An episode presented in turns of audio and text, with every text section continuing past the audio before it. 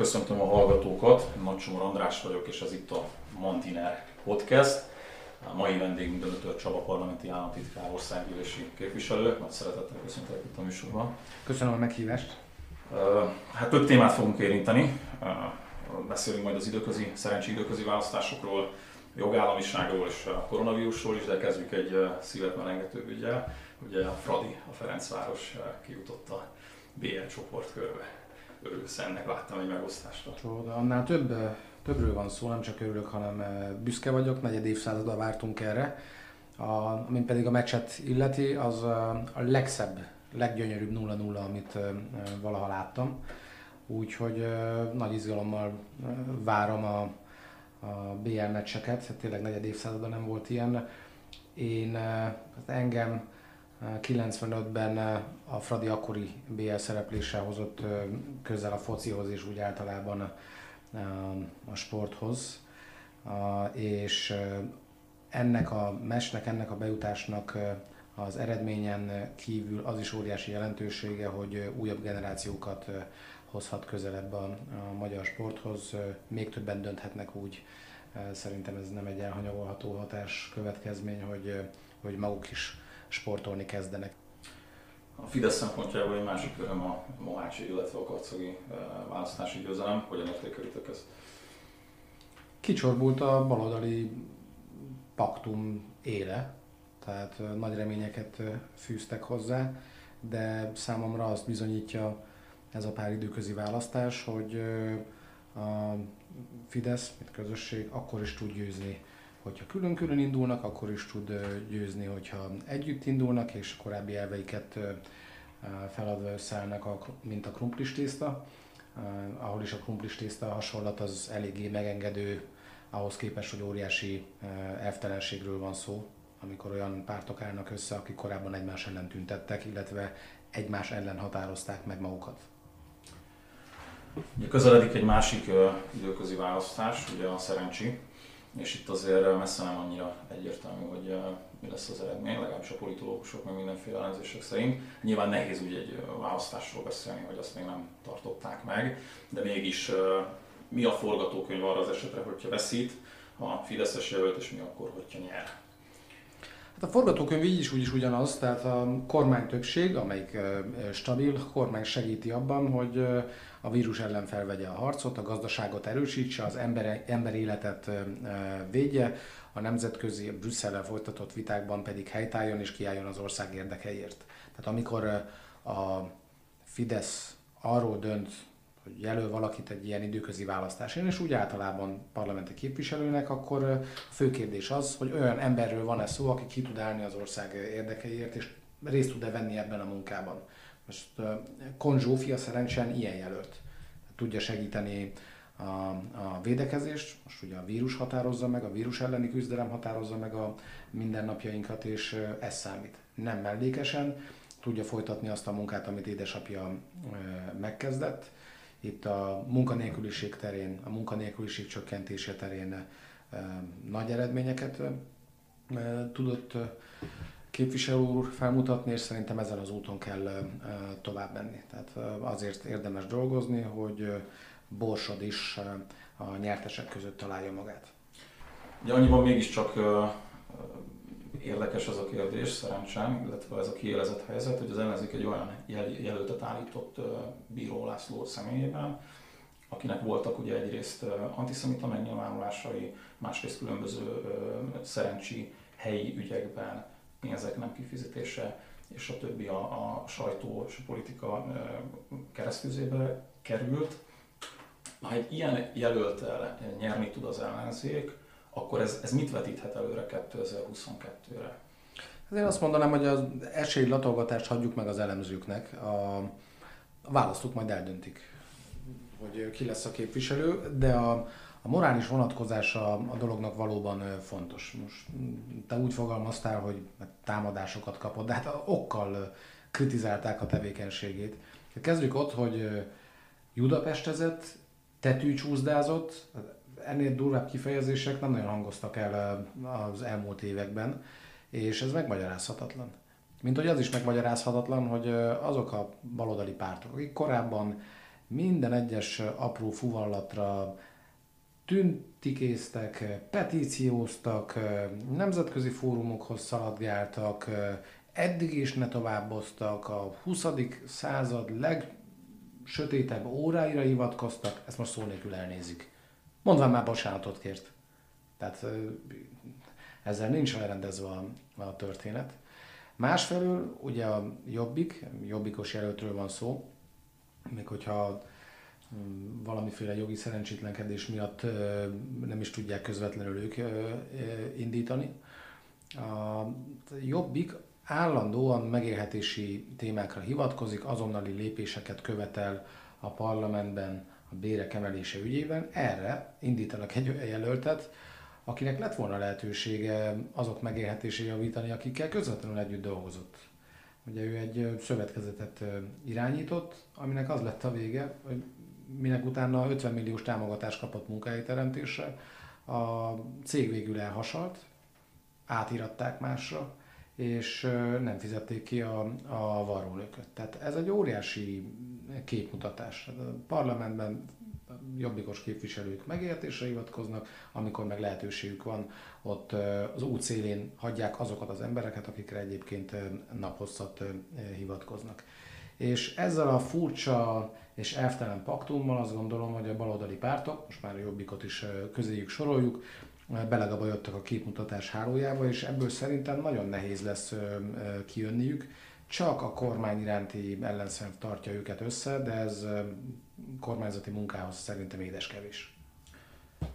Ha nyer a Fidesz, akkor ez azt jelenti, hogy 2022-ig hátra dőlhetnek az egyéni választókerületi képviselők? Semmiképp vagy... nem tud olyan kimenetele lenne ennek a választásnak, amiből az következne, hogy a Fidesz hátra dőlhetne. Ha veszít, akkor milyen változások léphetnek ebben? Vereségből és győzelemből is sok-sok munka következik. Egy másik téma, térjünk át a koronavírusra. Hogy látod a jelenlegi helyzetet?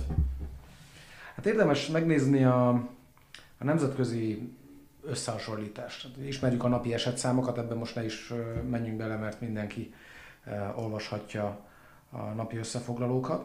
Ha megnézzük, hogy hogyan is állunk az uniós országok között, akkor azt tudjuk elmondani, hogy az EU-s tagországokat tekintve nálunk a tizedik legalacsonyabb a, fertőzés szám.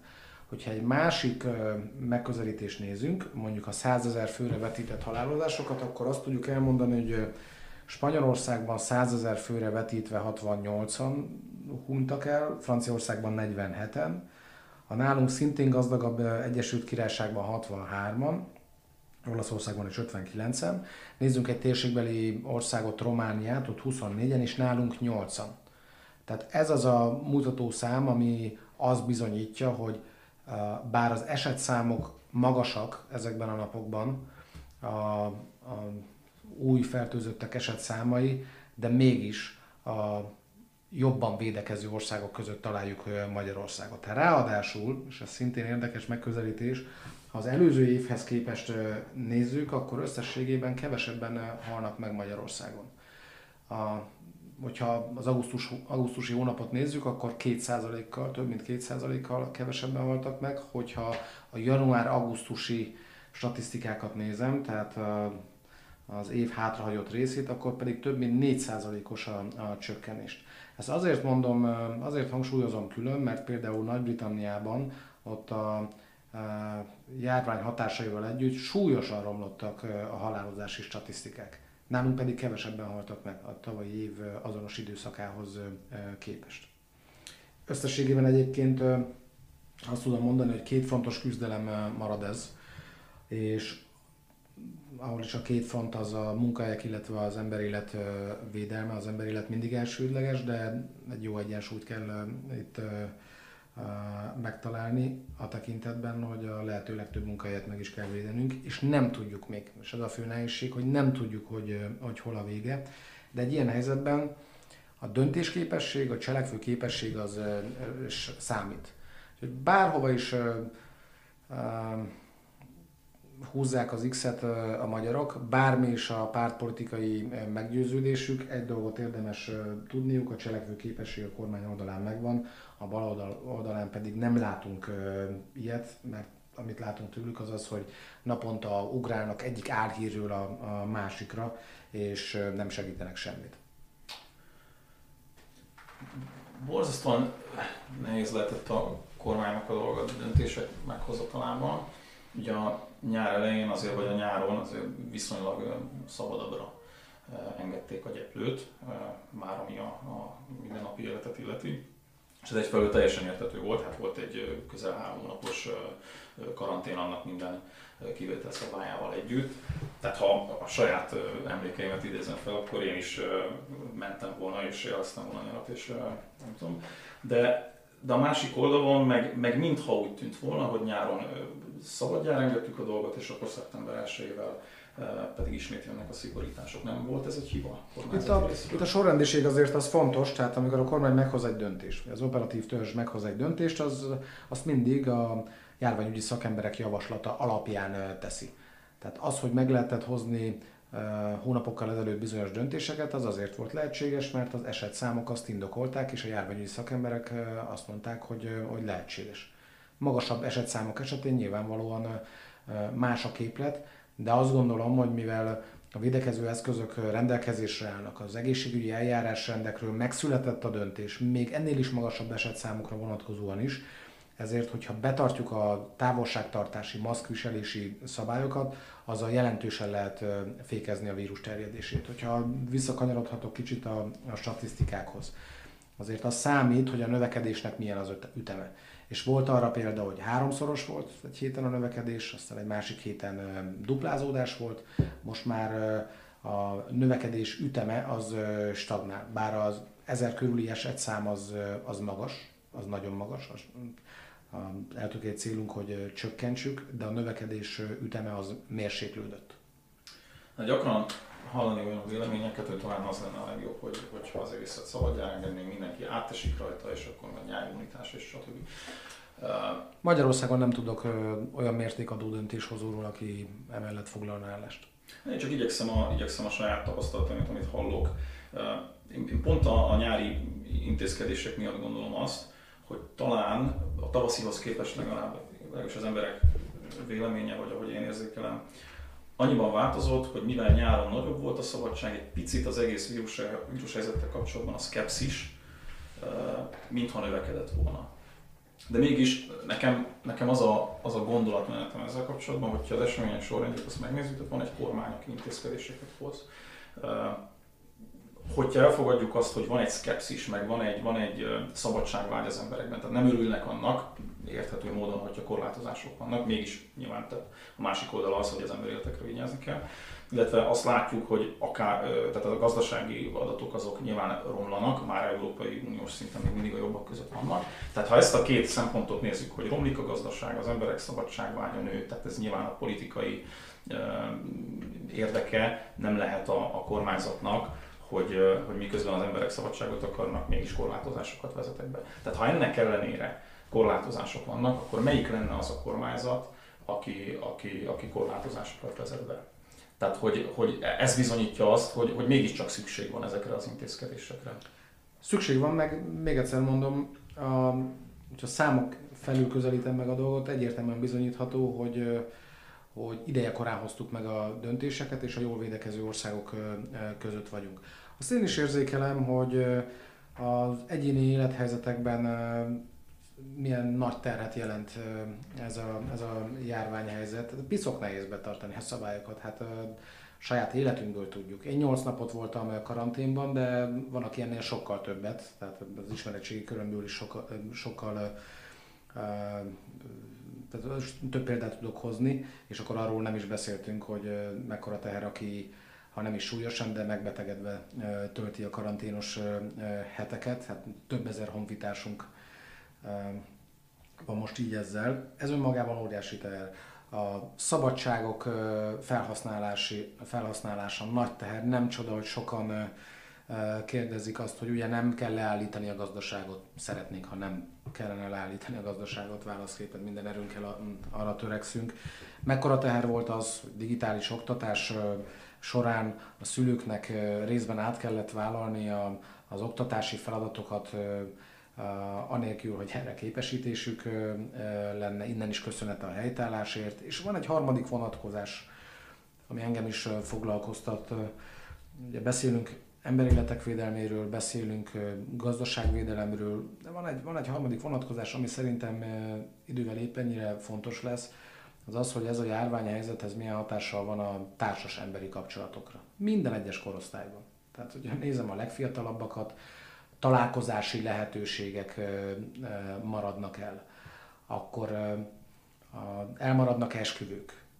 A gyermekek családok számára nagy teher az, hogy nem találkozhatnak a, a nagyszülőkkel, hogyha tartják a, a szabályokat. Aztán idős honfitársaink pedig tartják a szabályokat, otthon vannak, óvják magukat, és még kevesebbet tudnak találkozni a szeretteikkel, ami még súlyosabb akkor, hogyha, hogyha mondjuk más településen élnek. Ezek óriási terhek rövid és hosszú távon is, úgyhogy ezzel a vonatkozással idővel foglalkoznunk kell. Nem mondom, hogy a kormányzat tudja ezt megoldani, itt széles körű párbeszédre és összefogásra van szükség. Hát emberi kapcsolatok, találkozások maradnak el, ugye erre mondta az ellenzék, hogy ugye a 11-es szórakozóhelyek, a 11 órás szórakozók bezárása kapcsán 11 óra után nem terjed a vírus. Igen, ment ezzel kapcsolatban egy cinikus érvelés, a parlamentben is cinikusan felhozták, hogy hát ezek szerint 11 után terjed csak a vírus, hát azért nem kell az járványügyi szakembernek lenni, hogy világos legyen, hogy 11 óra, a 11 óra után nyitva tartó helyek sokkal nagyobb eséllyel táncos szórakozóhelyek, és egy zenés szórakozóhelyen sokkal nagyobb az esélye annak, hogy több emberrel kerülünk kontaktusba, ezért a vírus elkapásának veszélye is sokkal magasabb. Tehát ez, ez még csak nem is kell szakértőnek lenni, és más országokban is hasonló döntéseket hoztak, úgyhogy ez egyébként sem terepe az ilyen típusú élszelődésnek. Köszönet minden fiatalnak és kevésbé fiatalnak, aki, aki fegyelmezetten betartja a szabályokat és megértést tanúsít. Még egy pillanatra visszakanyarodva a nyári időszakhoz. Ugye volt többek között a miniszterelnök úrnak is egy Facebook posztja arról, hogy, hogy több Balaton, kevesebb Adrian. Nem volt provokatív a választópolgárok felé az, hogy aztán ugye napvilágot látott több kormányzati képviselő is, például az Adrián nyaralt. És ezt a szkepszis nem erősítette esetleg, amiről az imént beszélt? Én nem, nem követtem figyelemmel, hogy ki hol nyaral, nem is tartom feladatomnak. A sajtóban a részletesebben tárgyalt esetekben, ugye, hogyha a nyaralás helyszínét nézzük, akkor senki nem sértette meg a szabályokat, tehát a szabályok betartásával történt mindez. a politikusokra, döntéshozókra ugyanaz vonatkozik, mint másokra. A járványügyi szabályokban is egyébként is mindenkinek tartania kell ezeket. Harmadik témánk a jogállamiság. Ugye az Európai Bizottság kiadta a jogállamiság jelentését. Hát a hivatkozások listája az nem annyira borzasztóan sokszínű, hogy így finoman fogalmazzak. Mennyi hitele van egy ilyen jogállamisági jelentésnek, illetve értelme? Hát politikai forrásokból táplálkozott a, jelentős, a jelentés maga. Hogyha megnézzük a forrásjegyzéket, akkor 12-ből 11, hát civil szót talán ne használjuk, de inkább politikai aktivista csoport által készített forrásról van szó. Újra kezdem, jó? Tehát a... Nagyon göcsöltösen mondom. Fel a kérdést. Az Európai Bizottság ugye kiadta a jogállamisági jelentését. Hát itt a hivatkozási alapok a jogállamisági jelentés tekintetében, hogy finoman fogalmazom, nem annyira borzasztóan sokszínűek. Tehát mennyire, mennyire hiteles egy ilyen jelentés, milyen értelme van ennek a jelentésnek politikai forrásokból merített ihletet, hogy így fogalmazzak a jelentés írója. Ha megnézzük a forrásjegyzéket, akkor hát 12 szervezetre inkább azt mondom, hogy politikai aktivista csoportot támaszkodnak, 12-ből 11 külföldről pénzett. Tehát ez önmagában is bizonyítja az elfogultságot. És a másik problémám az a jelentése, hogy olyan gyakorlatokra hivatkozik, olyan területeken kritizál, ahol nincs egységes, általános európai eljárás és gyakorlat. A, érintik az igazságszolgáltatás területét például. Itt reformot hiányolnak, miközben egyébként, amikor a kormány még jó pár évvel ezelőtt igazságszolgáltatási reformot javasolt, akkor, akkor hideget, meleget kapott. Aztán a média is nagy teret kap ebben a, a jelentésben. Mindig elmondom, hogy sosem voltak aggódó hangok akkor, amikor a magyar nyilvánosság kis túlzással, legalábbis a közéleti nyilvánosság a Napkelte című műsort jelentette, a, annak elképesztő elfogultságával. És ami a magyar nyilvánosságot érinti egyébként, ami számomra a legfontosabb az az, hogy nincs olyan információ ma a magyar nyilvánosságban, amely ne tudna valahogyan utat törni magának, és mindenki, minden magyar ember megtalálja a saját ízlésének, világnézetének megfelelő médiumokat. És hogyha az egészet onnan közelítjük meg, hogy mennyire sokszínű a magyar média, akkor azt tudom elmondani, hogy 2010-hez képest sokkal több médium van Magyarországon, és ezen belül sokkal több a baloldali médiumok száma 2010-hez képest, sokkal több jött létre, mint amennyi megszűnt. És hogyha még egy fontos különbséget mondhatok az előző időszakokhoz képest, akkor az az, hogy a magyar média többsége magyar tulajdonban van, hazai tulajdonban van. És ez szerintem egy, egy fontos dolog, ez egy komoly fegyvertény, mert amennyiben nem ez a helyzet, akkor, a, akkor az egy súlyos szuverenitási kérdésé válik. És felhívom a figyelmet arra, hogy Lengyelországban is nagy vita volt arról, hogy a külföldi tulajdonban lévő médiumok hogyan avatkoztak be a, a választási kampányba. Egyébként az egész jogállamisági támadásokról azt gondolom, hogy tort ül a kétszínűség. Tehát nézzünk pár példát. Van olyan ország az Európai Unióban, ahol nincsen alkotmánybíróság. Van olyan ország, ahol az ügyészség a minisztérium alá rendelt. Van olyan ország, ahol a népszavazás intézményét kilúgozták azért, mert kellemetlenséget okozott a politikai elitnek a korábbi népszavazások eredménye. Van olyan ország, ahol a titkosszolgálat bizonyítottan rá van állítva egy ellenzéki pártra.